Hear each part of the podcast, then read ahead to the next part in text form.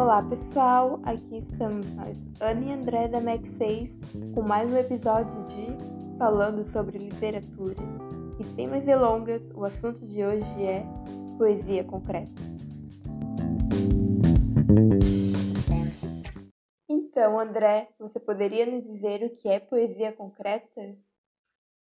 Poesia concreta é um tipo de poesia vanguardista, de caráter experimental e basicamente visual, que procura estruturar o texto poético escrito a partir do espaço do seu suporte, sendo ele a página de um livro ou talvez não, buscando a superação do verso como uma unidade rítmico-formal.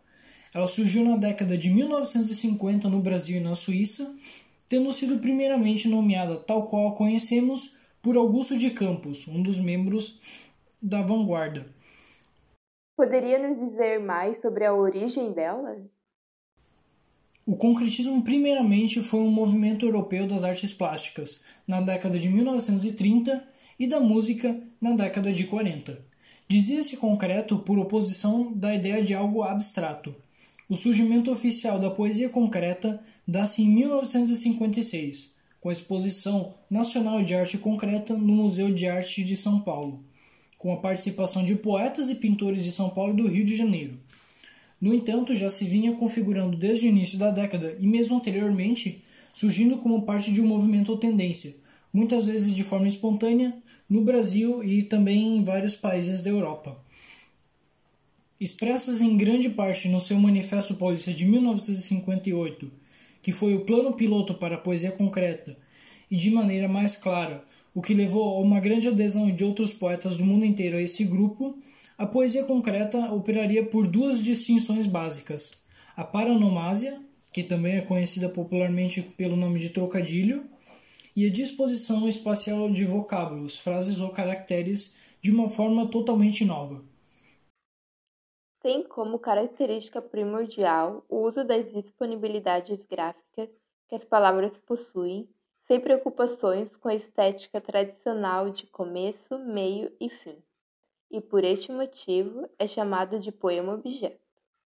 Outras características são uso da linguagem verbal e não verbal, poesia visual, efeitos gráficos, sonoros e semânticos, aspectos geométricos, supressão do verso e estrofe, desaparecimento do eu lírico, racionalismo, o aproveitamento do espaço em branco da página para a disposição das palavras e a decomposição das palavras. Como representantes do gênero no Brasil, podemos citar Haroldo de Campos, Décio Pignatari, Augusto de Campos, Ronaldo Azeredo e Pedro Xisto. Porém, focaremos em Haroldo de Campos. André, nos conte um pouco da história dele. Haroldo Eurico Brown de Campos Nasceu em São Paulo em 19 de agosto de 1929. Formou-se em Direito pela Universidade de São Paulo e, após ser publicado poemas e traduções na imprensa paulistana durante a década de 1940, resolveu lançar seu primeiro livro, intitulado O Alto do Processo, pelo Clube de Poesia de São Paulo, em 1950. Dois anos depois, formou o grupo Noi Grandes, com Augusto de Campos, que era seu irmão, e Décio Pignatari, ambos também estudantes da Faculdade de Direito do Largo São Francisco.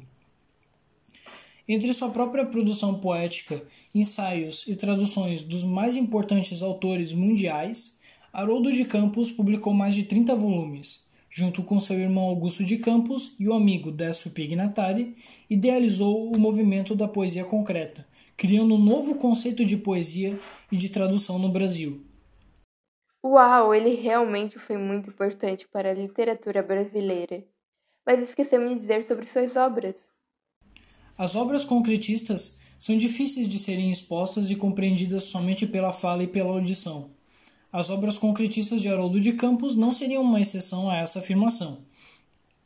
Dado esse fato, escolhemos algumas obras do autor e tentaremos explicar da melhor forma possível toda a parte visual que as compõe. Branco, branco, branco, branco, vermelho, estanco, vermelho, espelho, vermelho, estanco, branco. Silêncio, silêncio, silêncio.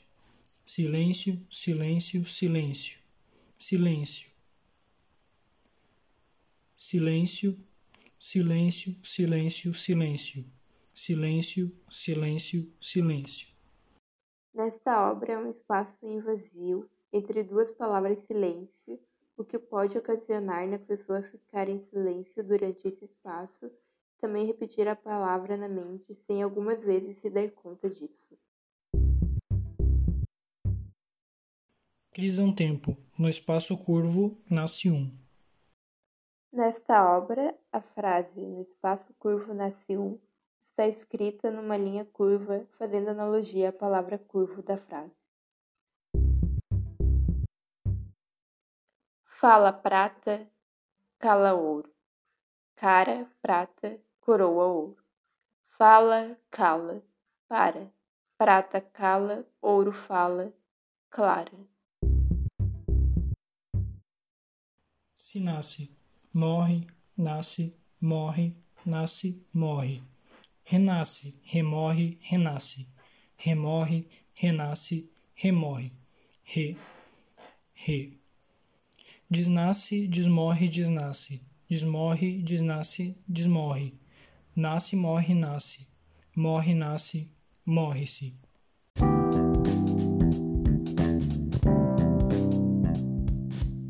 Então é isso, pessoal. Espero que tenham gostado e até a próxima. Tchau! The podcast you just heard was made using Anchor. Ever thought about making your own podcast? Anchor makes it really easy for anyone to get started. It's a one stop shop for recording, hosting, and distributing podcasts. Best of all, it's 100% free. Sign up now at anchor.fm slash new. That's anchor.fm slash new to get started.